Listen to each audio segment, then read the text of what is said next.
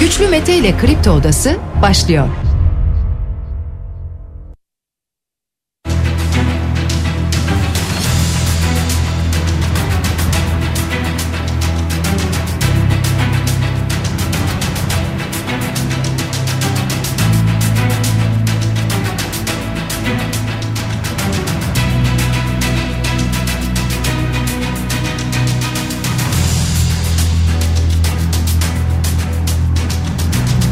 24 Şubat Cuma sabahında Kafa Radyo'da Kripto Odası'nda sizlerle beraberiz. Gündemdeki başlıkları değerlendireceğiz. Saat 10'a dek sizlerle birlikte olacağız. Kripto Odası'nda gündemdeki başlıklarla ilgili sizler de görüşlerinizi, fikirlerinizi aktarmak isterseniz Twitter üzerinden güçlü meta yazarak bana ulaşabilirsiniz. WhatsApp hattımızın numarası 0532 172 52 32. Tabii ki ana gündem başlığımız şu anda deprem sevgili dinleyiciler. Depremle ilgili son olarak dün paylaşılan veriler vardı. Can kaybına ilişkin yeni bir veri paylaşılmadı dünden bu yana. 164.321 binanın yıkık ya da yıkılacak olduğu bilgisi var. Bekir Bozdağ'dan Adalet Bakanı'ndan gelen açıklamalar var. Herkes meskun olduğu yerde oy kullanacak dedi. Ayrıca neler söyledi biraz sonra bunlara bakacağız. Diyarbakır'da çokça konuşulan Galeriya sitesi o siteden toplamda 7 kedinin kurtarıldığı bilgisi geldi. Bingöl depremi için uyarılar var ki birçok ili çevresinde etkileyecek deniyor. Buna ilişkin çalışmaların başlatıldığı belirtildi. İstanbul'da herkes binasını test ettirmek istiyor. İşte şimdi İstanbul'da test için toplamda 76 bin başvuru olduğu ifade edildi. Ki anladığım kadarıyla her geçen saat bu başvuru sayısı artıyor. Tabi deprem dışında haberler de var bunlardan da bahsedeceğiz. Merkez Bankası dün faiz indirdi. Uzmanlardan açıklamalar geldi. Bilime karşı direniş deniyor bunun için. Birazdan bunlara bakacağız. Süper Lig'de erteleme maçları vardı. Bu maçlar hafta sonu oynanacak. Bunlara da yer vereceğiz ve aynı zamanda dün Trabzonspor Basel karşısında 2-0 mağlup oldu. İlk maçı 1-0 kazanmıştı. Avrupa'ya veda etti Trabzonspor. Ve dün Fenerbahçe Euroleague'de Partizan'ı deplasmanda 97-94 mağlup etti ve bugün Anadolu Efes sahaya çıkacak, parkeye çıkacak sevgili dinleyiciler. Hemen hatırlatalım aynı zamanda Fenerbahçe, Başakşehir ve Sivasspor'un rakipleri de bugün belli olacak. Temsilcilerimizin rakipleri bugün belirlenecek yapılacak kura çekimiyle birlikte. Ahmet Nur Çebi'den bir öneri var haberleri vardı dün. Süper Lig için playoff önerisi var denilmişti. Ancak Beşiktaş kulübünden bir açıklama geldi. Bu haber tamamen yalanlandı hiçbir doğruluk payı yoktur denildi bu habere ilişkin. Hemen bir de döviz tablosuna bakalım programın başında sevgili dinleyiciler. Şu anda dolar 18 lira 87 kuruş, euro 20 lira 1 kuruştan işlem görüyor. Gram altın 1107 lira. Dün bir parça altında oynama olduğu gelen faiz kararından sonra Borsa İstanbul'a baktığımızda 5000 puanın üstüne çıktığını görüyoruz. 5086 puanda şu anda Borsa İstanbul ve Bitcoin'e dönüp bakıyoruz 23.884 dolar karşılığını görüyoruz. Bitcoin'de %2.12'lik bir düşüş olmuş dünden bu yana. Kısaca başlıklar böyle sadece bu kadar değil. Şimdi Adalet Bakanı Bekir Bozdağ'ın yapmış olduğu açıklamalarla başlayacağım. Bir tanesi şu acaba seçim ne zaman olur olabilir mi yapılabilir mi biliyorsunuz çokça konuşuluyor. Şimdi iddia o ki gelen bilgilere göre çok büyük bir ihtimalle 14 Mayıs tarihinde seçim yapılacak deniyor. Ankara'dan gelen kulis bilgileri bunu işaret ediyor. Yani bununla ilgili de biliyorsunuz bir meclis kararı ya da cumhurbaşkanı kararı olması gerekiyordu. Meclis bu konuda karar almayacağı için yani yeter sayı oluşmayacağı için muhtemelen Cumhurbaşkanı bu kararı alacak ve dolayısıyla Mart'ın başlarında ki muhtemelen 10 Mart işaret ediliyor ki üzerine 60 gün geçecek. 60 günden sonraki ilk pazar günü seçim yapılabilecek. O nedenle bu tarihten bahsediliyor. O tarihte Cumhurbaşkanı Erdoğan belki de böyle bir kararı alacak. Peki şu anda en çok konuşulan konulardan bir tanesi de şu. E 10 il yıkıldı. Hatta 11 il diyelim afet bölgesi ilan edildi. Olağanüstü hal ilan edildi. Buralarda nasıl oy kullanılacak? Yıkılan illerde ve bu illerden göç etmiş olan yüz binler var. Onlar nasıl oy kullanacaklar? Bu çok konuşuluyordu biliyorsunuz. Buna ilişkin dün Adalet Bakanı Bekir Bozdağ dedi ki YSK'nın daha önce aldığı kararlar var dedi. Herkes meskun olduğu yerde oyunu kullanacak. Yani herkes nerede oturuyorsa adresi neresi görünüyorsa orada oyunu kullanacak diyor. Şimdi bununla ilgili de şunu da söylüyor tabi. Askıya çıkacak diyor seçim listeleri. Askıya çıktığında eğer itiraz varsa itiraz edilecek. Adres değişiklikleri işlenecek. Ona göre oy kullanacaklar. Yani yeni bir düzenlemeye ihtiyaç yok diyor bu sebeple. Yani ne demek istiyor anladığımız şu diyelim ki deprem bölgesinden Hatay'dan birisi Mersin'e taşındı. Ankara'ya İstanbul'a gitti. Taşındı derken belki de birilerinin yanına yerleşti. İşte o zaman o ikamet adresini değiştirecek. O adresi değiştirdiği takdirde o bulunmuş olduğu bölgede oyunu kullanabilecek. Bundan bahsediyor. E, bunu değiştirmek aslına bakarsanız zor bir işlem değil. E-Devlet üzerinden bu değişikliği gerçekleştirebiliyorsunuz. Deprem bölgesinde sandıkların nereye kurulacağına da Yüksek Seçim Kurulu karar verecek diyor. Asıl problemlerden bir tanesi bu. Ama belki de çadırlar kurulacak. Belki de yıkılmamış olan bölgeler, binalar, okullar bunlar tercih edilecek. Ve aynı zamanda mükerrer bir oy kullanma ihtimali olmayacak diyor Adalet Bakanı. En çok merak edilen konulardan birisi de bu. Mükerrer oy kullanılabilir mi? Yani deprem bölgesinde bulunan ama deprem bölgesinden ayrılmış olan vatandaşların yerine oy kullanılabilir mi? Onlar kendi bulundukları yerde başka şehirde oy kullanırken onlar adına orada oy kullanılabilir mi? Çokça konuşuluyor bunlar biliyorsunuz. Hatta işte oy kullanmayacaklar belki de oy kullanmayacaklar yerine birileri oy kullanabilir mi? Şu anda hayatını kaybedenlerin net listesi belli mi değil mi? Daha şu an enkaz altında bulunan insanlar var. Enkaz altından yakınlarını bulamayanlar var. Büyük acılar yaşanıyor orada biliyorsunuz. Yani enkaz başında bekliyor. Diyor ki benim yakınım burada. İşte annesi, babası, çoluğu, çocuğu yakınım içeride. Yani cansız bedenini alıp defnetmek istiyorum. Enkaz kaldırıldı orada yok. Büyük bir acı düşünebiliyor musunuz? Oradan kurtarıldı mı? Hastanede mi? Yoksa hayatını kaybetti. O sırada çalışmalar sırasında cansız bedenine ulaşıldı, çıkarıldı ve bir yere mi defnedildi? Çıktı kendiliğinden kurtulabildi ve bir yerlere mi gitti? Haber mi alınamıyor? İnsanlar şu anda burada onun peşindeler. Dolayısıyla kaç kişi nasıl hayatını kaybetti? Şu anda evet belli bir sayı var önümüzde 43 bini de aşan bir sayı var. Cansız beden maalesef hayatını kaybedenlerin sayısı. Ama bununla beraber bir o kadarının daha enkaz altında olduğu ifade ediliyor. E, delillerin karartılması mümkün değil diyor e, Bekir Bozdağ. Çünkü en çok merak edilen bir başka konu bu. E, şimdi buradaki bu binalarla ilgili kimlerin ne hatası var? Bunlar nasıl ortaya çıkarılacak? Enkaz kaldırılmadan önce buradan delillerin toplanması lazım. Her binaya ait görsel işte fotoğraflı deliller, oradan alınan malzemeler bunların hepsinin bir yerde toplanması lazım. Ki ondan sonra bir yargılama yapılabilir. Öyle değil mi? Çağıracaksınız diyeceksiniz ki bu binayı böyle böyle yapmışsın bak. Bunlar binanın yıkıldığın andaki fotoğrafları bunlar da e, o binadan alınmış olan örnekler. İşte bunlar da incelemeye sokuldu böyle böyle sonuçlar çıktı. Yoksa diyeceksiniz ki bak senin bina yıkılmış gel senin hatan var. O diyecek ki benim hatam yok deprem oldu o oldu bu oldu ne yapacaktık falan filan. Öyle ya bunu neden söylüyorum? Çünkü devletin en üst düzey yetkilileri bunu söylüyor. Ya diyor ki üst üste iki deprem yaşadık dünyada yok bunun örneği diyor. E şimdi müteahhit çıkıp dese ki üst üste iki deprem yaşadık siz de söylüyorsunuz sayın büyüklerimiz. Dünyada yok bunun örneği. Şimdi hatta iki deprem değil beş deprem yaşandı deniyor. Bu sayı arttırıldı öyle bir e, iletişim çalışması var muhtemelen. Neyse bunun dünyada örneği yok diyorsunuz sayın yetkililer. Ben ne yapayım dese müteahhit ne yapacaksınız? O yetkilileri de mi onunla birlikte yargılayacaksınız yani?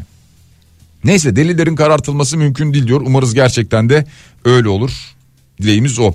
583 şüpheli varmış. Onlar hakkında işlem yapılmış. 171 kişi tutuklanmış.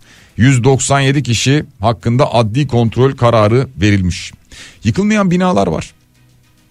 Yani görüyorsunuz izliyorsunuz değil mi yıkılmayan binalar var. Onlarla e, onların e, müteahhitleri veya o binaları oraya yapan e, kişilerle ilgili firmalarla ilgili röportajlar yapılıyor. Diyorlar ki ya bütün buralar yıkılmış sizin burada 10 bina var mesela onu da yıkılmamış. 15 binanız duruyor ayakta yan yana hiçbir şey olmamış çevresi yıkılmış. Sizinki nasıl duruyor diye soruyorlar. E, onlar da diyorlar ki ya biz her şeyi yönetmeliğe uygun yaptık. E, bizim işte mühendis arkadaşlarımız vardı. Onlarla birlikte yaptık biz bunu. Yaparken de her yapılış aşamasında hem dışarıdan denetim aldık hem de kendimiz inşaatın başında durup denetledik. Her anını denetledik diyorlar. Demek ki istenince oluyor muymuş? Oluyormuş.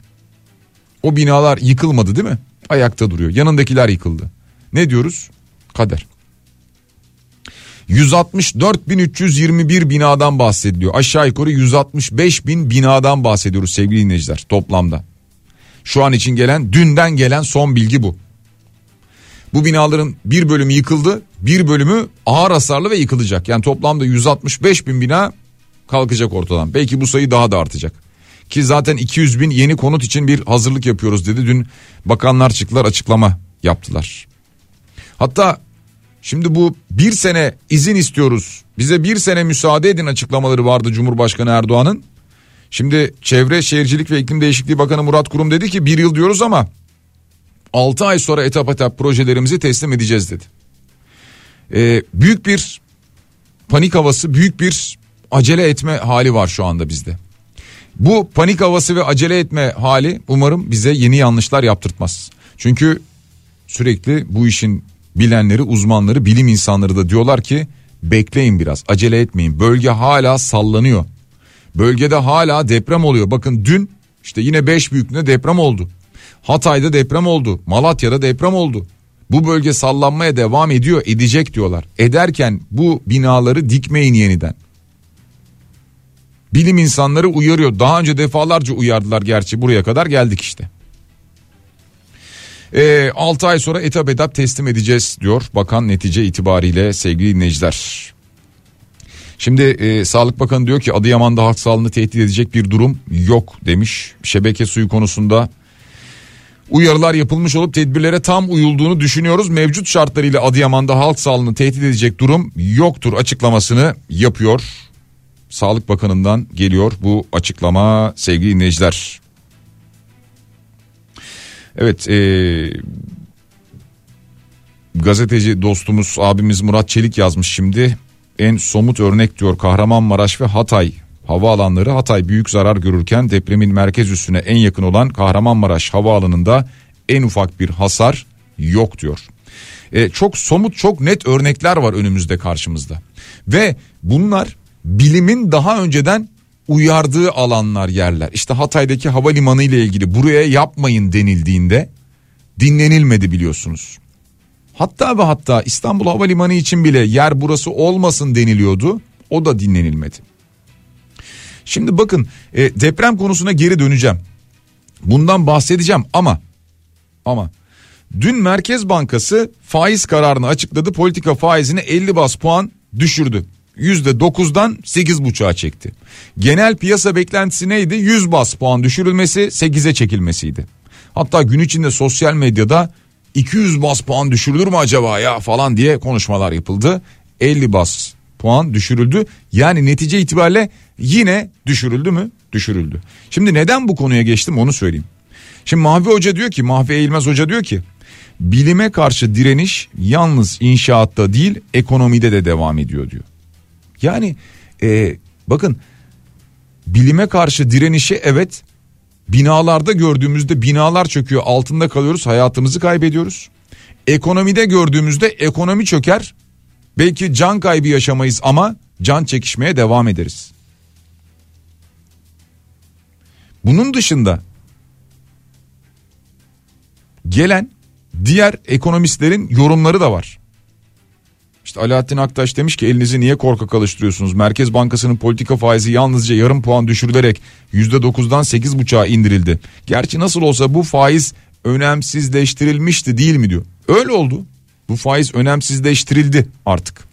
Ya kimse şunu düşünüyor mu? Merkez Bankası para politikası kurul toplanacak. İşte faiz indirilecek mi? Sabit mi bırakılacak falan. Eskiden konuşulurdu mesela. Artık kimse bunu önemsemiyor.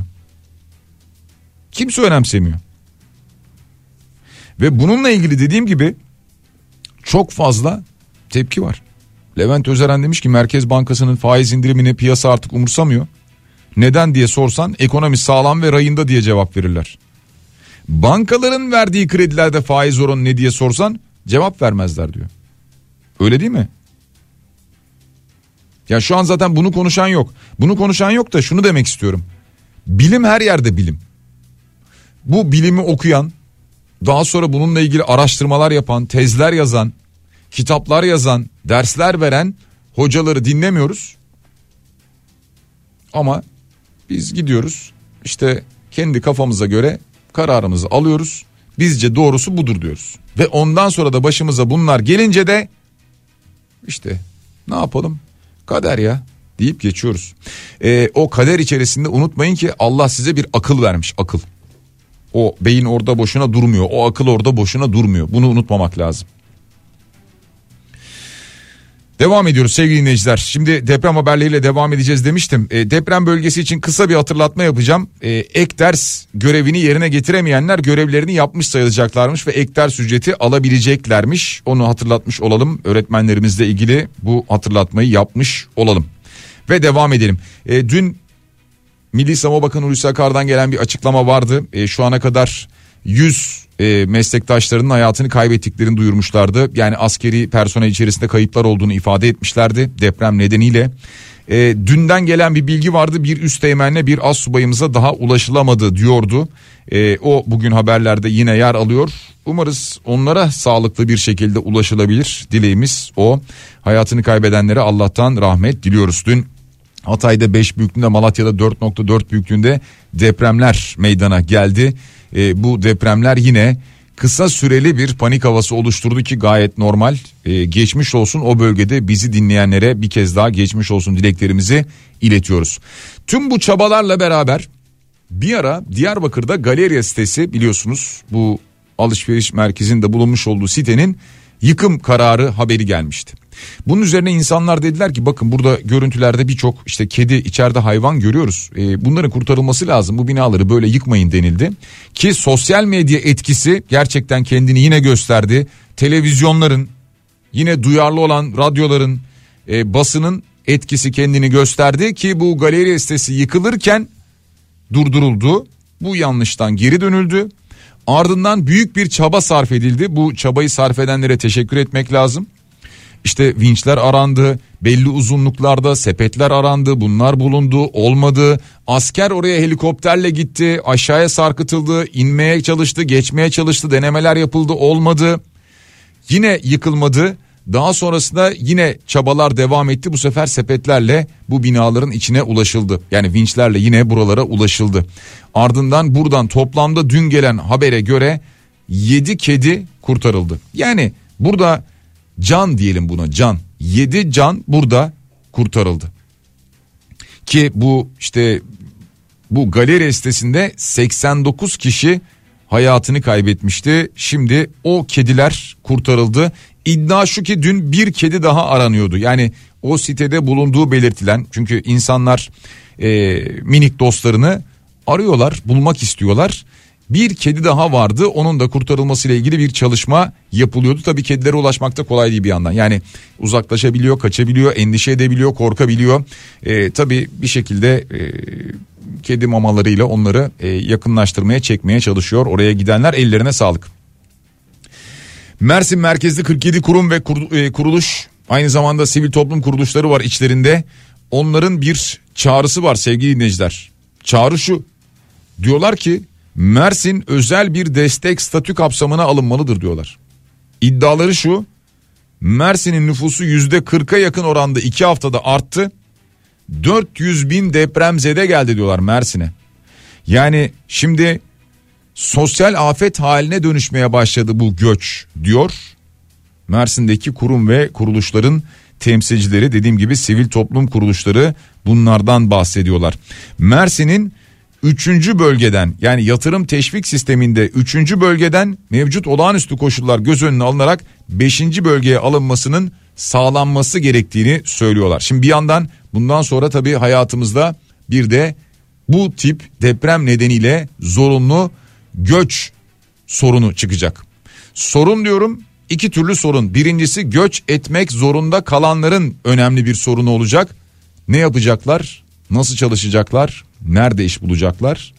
Diğer sorunsa zaten o bölgelerde oturanların üzerine bir de bu kadar nüfus gelince o bölgede yaşayanlar bu sorunla nasıl başa çıkacaklar? Bir de bu afetin bu tarafına da bakmak lazım. Şimdi bu işin ekonomik boyutu var. Bu işin bir de tabii ki çok çok büyük bir psikolojik boyutu var. Bu psikolojik boyutunu kolay kolay yenemeyiz. Zaman zaman unutabiliriz ama kolay kolay yenemeyiz. Bakın üzerinden işte bugün 19. gün içerisine girdik. Üzerinden neredeyse 3 hafta geçmek üzere. Evet batıda biraz biraz unutulmaya başlandı gibi ama herkesin travması var. Yani şöyle söyleyeyim dışarıda çıksa insanlar bir arada evde de buluşsalar e, ortak bir yerde sohbet de etseler konu hep deprem orada hayatını kaybedenler şu an orada yaşanan acı herkes sürekli bunu konuşuyor. Psikolojik olarak ciddi sorunlar yaşadığımız bir dönem içerisindeyiz. Şimdi şimdi ne oldu? Bingöl depremi için harekete geçilmiş. Yani bugüne kadar Bingöl depremiyle ilgili uyarılar vardı. İşte Profesör Doktor Naci Görür de başta olmak üzere diğer hocalarımız da sürekli bununla ilgili uyarılarda bulunuyordu. Tırnak içinde söylüyorum bu çok sallanmadı bu açıklamalar.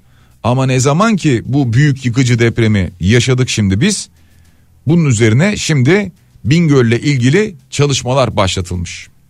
Çünkü olası bir Bingöl depreminde Bingöl merkez olmak üzere Tunceli, Erzincan, Erzurum, Muş, Diyarbakır, Elazığ ve Bitlis'in de bu depremden etkilenecek iller olduğu söyleniyor. Yani toplamda baktığınızda 8 il hasar alabilir deniyor yine. Ki Bingöl'de şu anda çok az yapı incelenmiş. Yani 361 yapı incelenmiş ama 361 yapı inceleniyor. 165 ağır hasarlı bina tespit ediliyor. Yani yarı yarıya öyle söyleyelim. Neredeyse yarı yarıya ağır hasarlı bina tespit ediliyor. E, şimdi bunlarla ilgili çalışmaların hızlıca süratli bir şekilde tamamlanması lazım. Ağır hasarlı binalarda vatandaşların oturmamasının sağlanması lazım. Hele ki şimdi dönün bakın İstanbul'a. Yani şimdi İstanbul'a da bakacağız tabi. İstanbul'daki binalarda hızlı tarama testine 76 bin başvuru olmuş. Bu dünkü sayıydı. İnsanlar her an, her dakika, her saat başvurmaya devam ediyorlar bu arada. İstanbul Büyükşehir Belediyesi'ne başvurular yapılıyor. Belediye mümkün olan tüm ekipleriyle sahada bu çalışmaları yapıyor. Bu hızlı tarama testi. Yani daha detaylı bir test değil. Hızlı tarama testi yapılıyor. Size binanızla ilgili bir rapor sunuluyor. Daha da fazla olacaktır. Daha da sayı artacaktır. Öyle tahmin ediyorum ama zaten artması da lazım. İstanbul'da bir buçuk milyon, bir milyon altı yüz bin civarında bina olduğu söyleniyor. Ya şimdi e, bunları anlatırken ben bir yandan bir kanalda nerede NTV'de Japonlar depremi nasıl karşılıyor diye bir video yayınlanıyor şu anda bir görüntü var. Ya oldukları yerde duruyorlar. Adam şu an televizyon izliyor mesela. Binalar sallanıyor sağa sola yatıyor. İçeridekiler oldukları yerde duruyorlar. Böyle duvarların dibine gidiyorlar bekliyorlar. Metroda falan bakıyorlar böyle bir sağa sola. Ya işte bunu yaşayamadığım sürece biz daha bu acıları çok konuşuruz. Bunu yani sadece Kafa Radyo açıldığından beri değil daha önceki radyolarda yayın yaptığımızdan beri hep söylüyorum. Oturduğunuz evin sağlam olduğunu biliyorsanız çocuğunuzun gittiği okul sağlamsa iş yerinizin binasının sağlam olduğunu biliyorsanız gittiğiniz hastane kamu kurumu sağlamsa yolunuz viyadüğünüz köprünüz sağlamsa hiç şu an depremi konuşmazsınız. Dersiniz ki sallanacağım, sallanacağım ama bir şey olmayacak. Ya sallanmak beni psikolojik olarak etkileyebilir, rahatsız edebilir ama ne binam çöker, ne evdeysem binam çöker, ne işte işteysem iş yerim çöker. Ne eşim iş yerinde kamu dairesinde onun binası çöker. Ne çocuğumun okulu çöker. Bunları diyebilmemiz lazım. Bunları diyemedikten sonra biz bu haberleri daha çok yaparız. Konuşmaya devam ederiz. Depremle ilgili hocalarımızı alırız, inşaat mühendislerini alırız, mimarları alırız, alırız da alırız. Devam ediyoruz sevgili dinleyiciler. Ee, Ekrem İmamoğlu geçmişteki hataları tekrar yapmamak için özen göstermeliyiz diyor.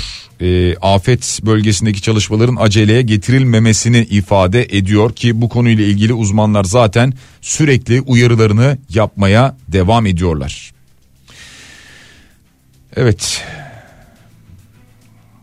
Depremde ölen askerlerimiz nerede öldü? Kışlada mı? Kışlada öldülerse kışlalarımız da mı depreme dayanıklı değil? Lojmanlarda mı? Lojmanlar yok edildiği için çürük evlerde mi diyor bir dinleyicimiz sormuş bunu.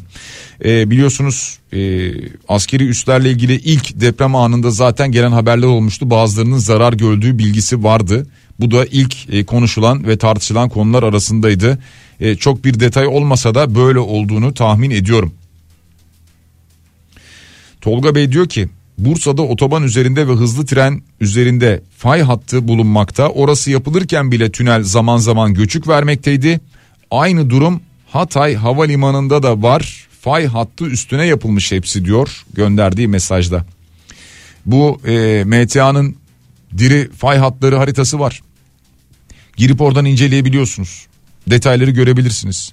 Yani girin bakın kendi bulunduğunuz alanla ilgili yani hangi şehir, hangi ilçe, hangi mahalle neyse neredeyseniz girin MTA'nın sitesine ki işte MTA Gov.tr'den detaylara ulaşabilirsiniz sevgili dinleyiciler. Delillerin karartılması mümkün değil diyen kişi zamanında küçüğün rızası vardı diyen ve FETÖ yapılanmasına karşılık böyle bir şey olabilir mi diyen kişi mi? İnanması çok zor diyor Eren Bey göndermiş bu mesajı. Günaydın Mersin'e deprem bölgesine yapılan nükleer santral aklıma geldikçe dehşete düşüyorum diyor Murat Bey göndermiş olduğu mesajda. Şimdi nükleer santralle ilgili ne diyorlar? Nükleer santral tarafından gelen açıklamalar var. Burada herhangi bir hasar olmadığı bir sorun yok açıklamaları geliyor değil mi ağırlıklı olarak? Merhaba ben Mustafa hemen hemen her hafta belki her gün depremle ilgili görüşlerinizi belirttiniz. Ben sizi devamlı dinleyen biriyim. Neden size kulak asılmadı? Neden bir şeyler yapılmadı? Siz milyon kere bunlardan bahsettiniz. Neden bu ülkede bunlar yapılmıyor? Kulak asılmıyor. Bilim insanlarına, adamlarına neden inanılmıyor? Buna bir cevap verir misiniz diyor. Valla buna nasıl bir cevap vereyim? Ee, biz yayınlarımızı yaptık. Ee, yayınlarımızı yaparken kendi kafamızdan değil hocalarımızın açıklamalarını bu işi bilenlerin açıklamalarını gündeme getirerek yayınlarımızı yaptık. Deprem gündemde değilken bile depremle ilgili yayınlar yaptık. Hatta deprem gündemde yokken niye ya deprem konuşuyorsunuz yeter artık diyenler oluyordu kızanlar oluyordu bize. İşte bu anları yaşamamak için de aslında ee, biraz daha ilgi odak noktasını değiştirebilmek depremi anlatabilmek adınaydı aslında o yayınlarımız ama ve hocalarımızın anlattıkları işte maalesef olmadı. Şimdi biz konuşuyoruz depremzedelerin neye ihtiyacı var? Depremzede diyor ki ya ben depremzedeyim ben e, böyle aç açıkta kalan böyle yaşayan bir insan değilim ki bana bir çadır verdin e, neredeyse suyum yok hadi su verdin ekmeği zor buluyorum e, ısınmam zor kılığım kıyafetim kalmadı yani aç açıkta kalmış bir duruma geldim diyor. Ki bu yarın öbür gün herhangi birimizin yaşayabileceği bir durum. Özellikle Marmara bölgesinden bahsediyoruz. İşte 2030'a kadar ne deniyor? %64-65 ihtimalle deprem olacak ve 7 büyüklüğün üzerinde bir deprem olacak. Hatta buna işte bu orana artı eksi 15 ilave ediliyor. Yani %65'e 15 koyun %80 ihtimalle olacak. 15 çıkartın %50 büyük bir oran. %50 ile %80 ihtimal var. 2030'a kadar 7 büyüklüğünün üzerindeki bir deprem için. Bir reklam aramız var. Çok kısa bir aramız var sevgili dinleyiciler. Hemen ardından yeniden sizlerle beraberiz. Kripto Odası devam ediyor. Reklamların ardından yeniden sizlerle beraberiz. Sevgili dinleyiciler reklamlar derken zaten bir ya da iki reklam duyabiliyorsunuz. Uzunca bir süredir e, radyoda, radyolarda ya da aynı zamanda televizyonlarda e, reklamlar da durdu. Şu son e, işte aşağı yukarı 3 haftadır öyle söyleyelim depremden bu yana. O nedenle e, az reklamla e, geçinmeye çalışıyor şu anda radyolar, televizyonlar. Önümüzdeki haftadan itibaren belki yavaş yavaş yeniden bir reklam akışı olmaya başlayacaktır. Bir yandan hayat devam ediyor çünkü mesela bir işletmeye gittiğinizde orada işletmenin işi durduysa diyor ki ay sonu nasıl getireceğiz merak ediyoruz. Önümüzdeki ay ne yapacağız merak ediyoruz. Çalışanımıza nasıl maaş ödeyeceğiz merak ediyoruz. İlk haftanın sonunda özellikle e, bunu e, dışarıda bulunan restoranlardan çokça fazla duymuştuk. Hatta alışveriş yapılan mağazalardan da yabancılar hariç yabancıların yoğun gittiği bölgeler var AVM'ler var ee, onlar yine biraz daha iyi olduklarını ifade ediyorlardı ama ekonomiyi de bu anlamda etkiledi. İnsanlar çok fazla dışarı çıkmak istemedi. Herhangi bir restorana gitmek, dışarıda yemek yemek veya e, ardından bir eğlenceli ortama katılmak bunları istemedi. E, zaten bir yandan biliyorsunuz e, konserler yapılmadı, iptal oldu. E, yavaş yavaş şimdi tiyatro oyunları başlıyor, başladı. Bununla beraber bu tiyatro oyunlarının bir kısmı bir kısmı depremle ilgili bu gelirlerini deprem bölgesine bağışlayacaklarını duyurdular. Onlar böyle oyunlara başladılar bir yandan. Bir yandan mesela ben dün sosyal medyada da paylaştım. Suna Yakın'ın gösterileri başlıyor. Ya bir yandan şunu demek istiyorum. O da depremzedelere bu bölgeye bağışta bulunacak e, bu oyunlardan elde edilecek olan e, bu sahne gösterilerinden elde edilecek olan gelirleri. E, yani yavaş yavaş böyle bir hayat başlıyor çünkü aksi takdirde e, ekonominin geri kalanını da toparlamak zor olacak gibi görünüyor. Eee Peki bir dinleyicimiz diyor ki MTA'nın diri fay haritasını insanların açıp incelemesinin çok doğru olduğunu düşünmüyorum. Bu faylar bu haritalar mühendisler bilim adamları teknik insanlar içindir. Sonuçta depremin olduğu yerle yıkılan yerler arasında mesafe baktığınızda yüzlerce kilometre olabiliyor. Faya bakıp bir yargıya varmak sağlıklı değil diyor. Tabi doğru haklısınız. Ee, en azından faya ne kadar yakınsınız? Fay tam sizin altınızdan geçiyor mu bunları görebilirsiniz.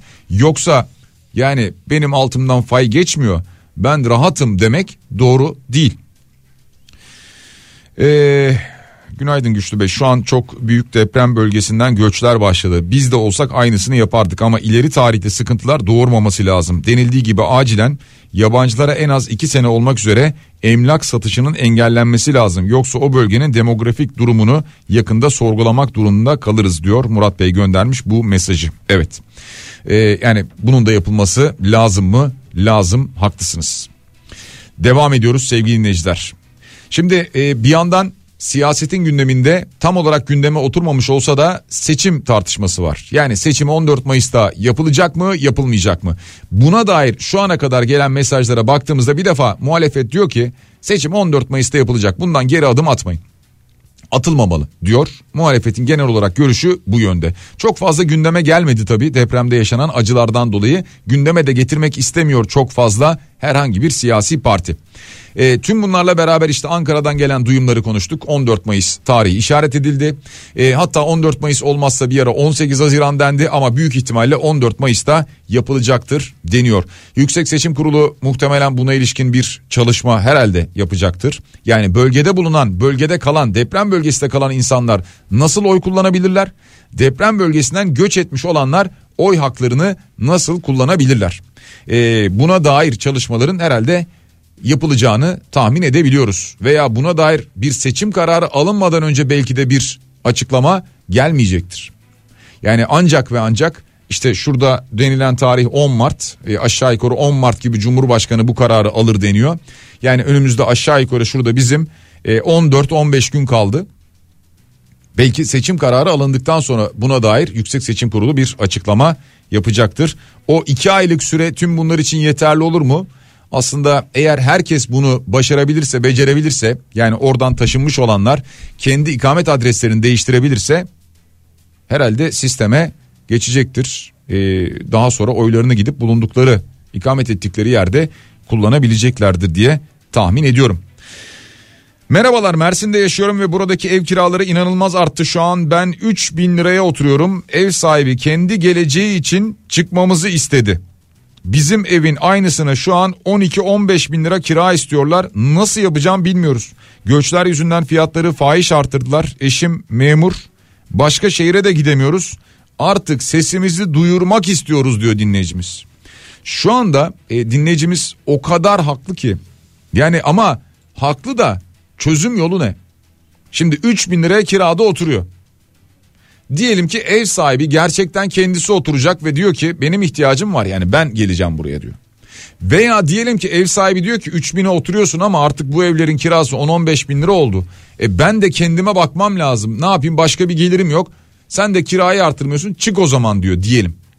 Şimdi ev sahibi açısından bakınca haklı mı? Haklı. Peki oturan kiracı ya 3 bin liraya oturuyor. Ya 3 bin liraya otururken demiyorlar ki ona 4 ver 5 ver. Sen çık buradan diyor. E çıkınca e yandakine git. Yandaki 10 istiyor. 3 yerine 10 istiyor. 12 istiyor. 15 istiyor. Bu şu anda Mersin'in de çok önemli bir sorunu olmaya başladı. Yani aynı sorunu biz İstanbul'da aşağı yukarı pandemiden beri yaşıyoruz. Yani şu anda 5 bin liraya oturduğunuz evden çıktığınızda 15 bin liraya kiraya veriliyor. 10 bin liraya oturduğunuz bir daire varsa 20-25 bin liraya kiraya veriliyor. Şu anda İstanbul'daki durum bu. Şimdi e, bu zorunlu göçle beraber deprem göçüyle beraber bu bölgeye yakın şehirlerde de aynı sorun oluşmaya başladı. E, daha dün Konya'yı konuşuyorduk biliyorsunuz. Daha önce Elazığ'ı konuştuk. İşte denildi ki işte valilikler inceleme başlattı, soruşturma başlattı, e, araştırmalar yapılıyor, çalışmalar yapılıyor. İşte Ticaret Bakanlığı'nın e, işte yönetmeliği var, fahiş fiyat artışında cezalar verilecek, 100 bin lira ceza istenir falan. Tamam da ya bunu nasıl ispatlayacaksınız? Diyeceksiniz ki bir önceki ilanda 5 bin lira istemişsin şimdi 10 bin istiyorsun mu diyeceğiz. Veya senin evinin çevresindeki evler 5 bin lira ama sen 10 bin lira istiyorsun mu diyeceğiz. Diyecek ki ben 10 bin lira istiyorum ev benim evim ee, ve başka türlü geçimimi sağlayamıyorum derse ne diyeceksiniz? Yani enflasyona baktığımızda son 2-3 yıl içerisinde nereden nereye geldi? E ben şu an aldığım emekli maaşım var mesela bununla geçinemiyorum. Ben de kiramı arttırmak istiyorum derse ne diyeceksiniz yani? Ha bu düzenli bir işte ne bileyim emlak firması tarafından özellikle yapılan spekülatif amaçlı bir işlem değilse ne diyeceksiniz? Ee, şimdi nereden nereye geldik yine konu konuyu açtı ama e, sonuç itibariyle e, altılı masaya dönelim bir de bakalım. E, 2 Mart tarihinde bir araya gelecekler. 2 Mart'ta bir araya gelecekler. E, şimdi daha önce Meral Akşener'e bu soru sorulduğunda yani Cumhurbaşkanı adayını konuşacak mısınız? Ne zaman konuşacaksınız soru sorulduğunda artık 2 Mart'ta konuşuruz konuşmamız gerekir diyordu. Tabii e, konuşulur mu konuşulmaz mı onu bilmiyorum. Yani çünkü şu an öyle bir süreç içerisindeyiz ki 2 Mart'ta şurada çok az bir tarih kaldı. Öyle bir süreç içerisindeyiz ki deprem ağırlıklı konuşulacaktır herhalde. Bir ara çünkü e, işte 13 Şubat'ı işaret etmişti Kemal Kılıçdaroğlu o tarihte konuşuruz dedi daha sonra açıklanır dendi falan konuşulmadı gündeme gelemedi deprem gündeminden dolayı. Şimdi 2 Mart'ta bu konu konuşulur mu gündeme gelir mi yoksa sadece sadece yine deprem konusu mu konuşulur onu göreceğiz. Devam ediyoruz sevgili dinleyiciler. Gündemdeki diğer başlıklarla bir yandan gelen mesajlar var gözüm onlara kayıyor. E, TÜİK iki yıldır vermediği istatistikleri açıkladı. Ölüm istatistikleri sevgili dinleyiciler iki yıl boyunca yayınlamadı. Biliyorsunuz şu pandemi dönemini yaşadık ya koronavirüs salgını vesaire falan işte o dönem çok konuşuldu. Neden bu veriler saklanıyor? Gerçek ölüm sayıları neden gizleniyor? Gizleniyor mu? Özellikle mi saklanıyor deniyordu ya. Şimdi aşağı yukarı şöyle söyleyelim 2020 ve 2021 yıllarında geçmiş yıllara göre toplamda 200 bin kadar ek ölüm gerçekleşmiş. Ee, Sağlık Bakanlığı'nın açıklamış olduğu koronavirüs kaynaklı ölüm sayısı 82 bindi. Şimdi ek ölüm ortalamada 200 bin kadar artmış görünüyor. Yani e, 2020'de mesela açıklanan 20 bin ölüm var ama ek ölüm 70 bin görünüyor. Veya işte 2021 yılına baktığımızda salgının görülmediği 2019 yılına göre 130 bin kişilik bir artış var. 565 bini görüyor. Yani böyle bir sıçrama 2020'de var. 2021'de de devam ediyor aynı zamanda. Yani e, maalesef bu tablo bize şunu gösteriyor ki biz e, koronavirüs döneminde pandemi döneminde e, sadece bize açıklanan kadar değil ondan daha fazla vatandaşımızı kaybettik. Ama ha bu verilere baktığımızda şunu da görüyoruz. İşte koronavirüs sebebiyle denmiyor mesela işte çeşitli farklı rahatsızlıklar sebebiyle hayatını kaybedenlerin olduğu da ifade ediliyor TÜİK verilerinde. Onu da hatırlatmış olalım. Şimdi adrese dayalı nüfus kayıt sistemi 2022 sonuçları içerisinde Türkiye nüfusunun da 85 milyon 279 bin 553 kişi olduğunu görüyoruz. Toplam nüfusun %50.1'ini erkekler 49.9'unu kadınlar oluşturuyor sevgili dinleyiciler. Nüfus artış hızımız binde 7.1 olmuş. Şöyle bir detaya bakıyorum. Bu detay içerisinde sizinle paylaşacağımız nasıl bir bilgi olabilir? İstanbul'un nüfusu 15 milyon 907 bin görünüyormuş. Ee, Ankara 5 milyon 782 bin. İzmir 4 milyon 462 bin. Bursa 3 milyon 194 bin. Ve Antalya 2 milyon 688 e, bin nüfusa sahip görünüyor. Bayburt 84 bin kişiyle en az nüfusa sahip olan il. Ardından Tunceli ardından Gümüşhane geliyor. Bu istatistiğe göre bu verilere göre. Devam edeceğiz gündemdeki başlıklarla. Şimdi bir dostumuz göndermiş diyor ki Hatay ekibinden bir yakınları var. Evleri çok ağır hasar almış. İki aile iki tane çadırda kalıyorlarmış ki bugüne kadar hiç yardım istememişler. Oraya gelen yardımlarla idare etmişler. Şu an çok büyük bir sıkıntıya girmişler. O kadar soğuk ki burası geceleri özellikle çadırda kalamıyoruz diyorlar. Konteynere ihtiyacımız var diyorlar.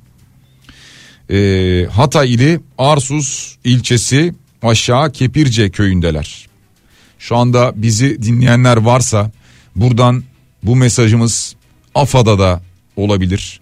Kızılay'a da olabilir sesleniyoruz. AFAD'a Kızılay'a sesleniyoruz başta ama aynı zamanda ahbap veya diğer sivil toplum kuruluşlarına da sesleniyoruz. İhtiyaç haritası da dahil olmak üzere. Hatay ili Arsuz ilçesi aşağı Kepirce köyünde mesela Mehmet Cingöz böyle bir yardım bekliyor. Konteynere ihtiyaçları olduklarını söylüyorlar. Çadırda kalamıyoruz, çok soğuk, üşüyoruz. Çok ihtiyacımız var diyorlar. Eğer bununla ilgili biz şimdi oraya nasıl kime ulaşacaktık derseniz eğer iletişim bilgileri bizde mevcut. Kafa Radyo'ya bize bana ulaşabilirsiniz. Ee, ben aracı olabilirim bu konuda. Geçelim bir diğer konuya. Türkiye ile İsveç ilişkileri. Şimdi İsveç Başbakanından bir açıklama geldi. Türkiye ile görüşmeler Mart'ın ortasına doğru başlayabilir diyor. İsveç Başbakanı Kristersson söylüyor. Şimdi e, biliyorsunuz Türkiye ile İsveç arası çok gergindi, gerilimliydi. Ama İsveç böyle bir mesaj verdi. Ve aynı zamanda bakın NATO'dan da bir mesaj geldi. Türkiye ile İsveç arasındaki görüşmelerde olumlu gelişmeler var diye. Bu ay başında e, pardon bu ay başı değil Ocak ayında yanlış hatırlamıyorsam e, Türkiye'den pardon İsveç'ten Türkiye'ye e, altın gelmişti diye hatırlıyorum. Yani uzun süredir bu yapılmıyordu. E, buna dair böyle bir bilgi gelmişti son olarak. işte Ocak ayı içerisinde gelen bir bilgiydi bu. E, neyse şimdi bu konu dışı bırakacak olursak e, İsveç'le herhalde bir yakınlaşma bir temas olacak gibi görünüyor e, Mart ortası gibi. İstanbul barajlarında su seviyesi yüzde 35.8'e hatta 35.08'e öyle söyleyelim yükselmiş durumda. Bir ara yüzde 28'e kadar düşmüştü ancak bu e, kar yağdı ya bir dönem bu kar yağışının ardından yüzde 35.08 seviyesine çıktığı bilgisi var. Ama İstanbul bir süredir yine yağış almıyor. Yani İstanbul'da yine bir süredir yağış yok. Ee, ne zaman olacak diye baktığımızda da şöyle hızlıca bir göz gezdiriyorum. Ee, bugün hava gün içinde 13, cumartesi 17, pazar 18, pazartesi 19 derece olacak İstanbul'da. Yani mevsim normallerin üzerinde seyredecek gibi görünüyor. Ee, ve yağış yok. Salı günü 13 dereceye düşüyor. Çarşamba, perşembe yağış var gibi görünüyor. 13 ve 11 derece çarşamba, perşembe. Onun dışında yine haftaya cuma, cumartesi, pazar yağış yok gibi görünüyor. Yani İstanbul şu ara e, pek yağış alacak gibi görünmüyor. Görüntü öyle. Şu an için en azından bu saat itibariyle baktığımızda böyle. Et fiyatlarında rekor bir artıştan bahsediliyor. Şimdi e, depremi konuşuyoruz ama konuşurken bir yandan hayatın e, olağan akışı ve gerçekliği devam ediyor. E, Ocak ayından bu yana %30'un üzerinde bir artış göstermiş ki dana karkas kesim fiyatı Marmara bölgesinde 163 lira 40 kuruşa gelmiş. İç Anadolu bölgesinde 164,5 liraya çıkmış. E tabi ne oluyor? Bu artan fiyat tüketiciyi zorluyor doğru. Ama e, üretici ise fiyatların yüksek olmadığını söylüyor çünkü maliyetler ancak karşılanıyor diyor. Zaten problem bu. Yani şu anda problem şu.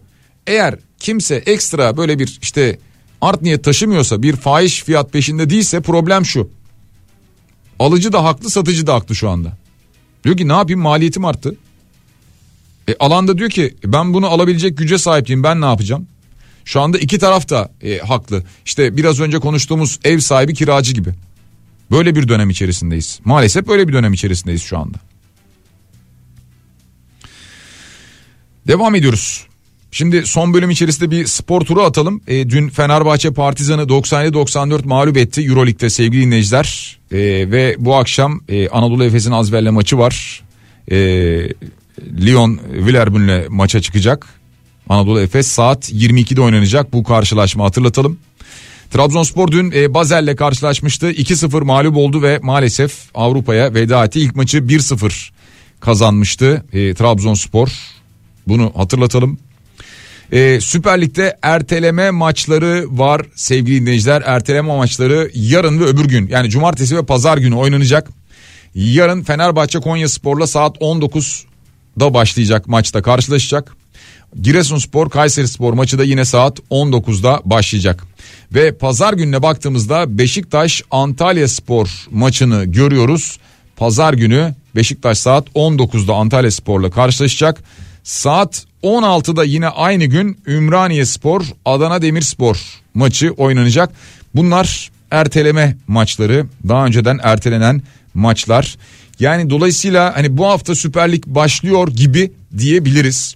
Yani hafta sonu en azından belki de izleme imkanınız olursa şöyle bir buçuk iki saat kadar e, gündemden sizi uzaklaştırır mı bilmiyorum. Muhakkak bu maçlar içerisinde de gündeme dair bir takım mesajlar verilecektir. E, taraftarların atacağı sloganlar, yardımlar, destekler bunlar olacaktır. Beşiktaş taraftarının büyük bir hazırlığı var. Mesela biliyorum bir yandan e, hem işte atkı, kaşkol, bere hem bununla beraber bir yandan çocuklar için peluş oyuncaklar bunlar sahaya atılacak. E, yani böyle bir uygulama gerçekleştirecek. E, dediğim gibi diğer maçlarda da buna benzer bir takım e, yardım nitelikli hem bir takım aktiviteler gerçekleşecektir hem de e, sloganlar taraftar desteği olacaktır diye tahmin ediyorum. Bu arada Fenerbahçe, Başakşehir ve Sivasspor'un rakipleri belli olacak. UEFA Avrupa Ligi'nde Fenerbahçe, Konferans Ligi'nde Medipol, Başakşehir ve Demirgrup Sivasspor'un son 16 turundaki rakipleri belli olacak. Yapılacak olan kura çekimiyle saat 15'te gerçekleşecek bu kura çekimi. Bunu hatırlattık. Bir diğer hatırlatmamız dün çokça konuşulmuştu üzerine Ahmet Nurçebi'den Beşiktaş Kulübü Başkanı'ndan Süper Lig için playoff önerisi iddiası vardı gündemde. İşte e, Kulüpler Birliği Vakfı'nda böyle bir öneride bulundu. Bu öneriyi diğer takımlar olumlu karşıladı. Galatasaray ve Fenerbahçe olumlu karşılamadı diye haberler çıkmıştı. Ardından Beşiktaş Kulübü'nden açıklama geldi ve bu haber yalanlandı. Sosyal medyada, yazılı görsel medyada yer alan haberler tamamen asılsızdır denildi. Başkanımız Ahmet Durçebi'nin söz konusu toplantıda iddia edildiği gibi bir talebinin olmadığını belirtir. Kamuoyundan masa başında kasıtlı olarak üretildiğine inandığımız hayal mahsulü haberlere itibar etmemelerini önemli rica ederiz diye bir açıklama geldi sevgili dinleyiciler. Biz de yavaş yavaş programın sonuna yaklaşıyoruz. Ee, bir dinleyicimiz diyor ki Van depreminde sahaya atkı atmıştık. Beşiktaş olarak federasyon ceza vermişti. Bu haftada vermez umarım diyor. Bilemiyorum yani o yönetmelik kısmı nasıl işler işletilir e, bir istisna tanınır tanınmaz ama şu anda e, kulüp veya taraftarlar çok fazla e, bunu kafaya takacak durumda değiller. E, ceza ise ceza fark etmez atacaklardır. E, çünkü burada amaç kimseye zarar vermek değil. Bir e, aslında e, yardım öyle söyleyelim. Bunu da bir e, görsel bir şölenle bunu yapabilmek. E, arzu bu aslında genel itibariyle. E, umarız öyle bir şey olmaz veya e, tabii peluş oyuncaklar daha öncesinde e, önemli olan stada alınır umarız. Yani bazıları biraz daha belki e, çok hafif olmayabilir. Daha sert cisimler olabilir. Bunlar içerisinde oyuncaklar olabilir. E, bakalım göreceğiz uygulamada nasıl olacak. Cenkere Teknik Masa'da teşekkür ediyoruz. Biraz sonra Bediye Ceylan güzelce sizlerle birlikte olacak sevgili dinleyiciler. Sizlere bugün bir şarkıyla veda edeceğiz. O da Esmeray'ın bir şarkısı. Ben Esmeray'ı çok severim. E, çok severdim. Halen de severim. Esmeray e, aslında tarih olarak baktığımızda yarın doğumlu. Yani 25 Şubat tarihinde doğmuş Esmeray 1949'da tabii 2002 yılında hayatını kaybetmişti. E, ama hiç unutamadığımız o şarkısıyla sizlere veda edeceğiz bugün sevgili dinleyiciler. Pazartesi sabahı aynı saat dilimi içerisinde yeniden sizlerle beraberiz. Hepinize sağlıklı bir hafta sonu diliyorum. Şimdilik hoşçakalın.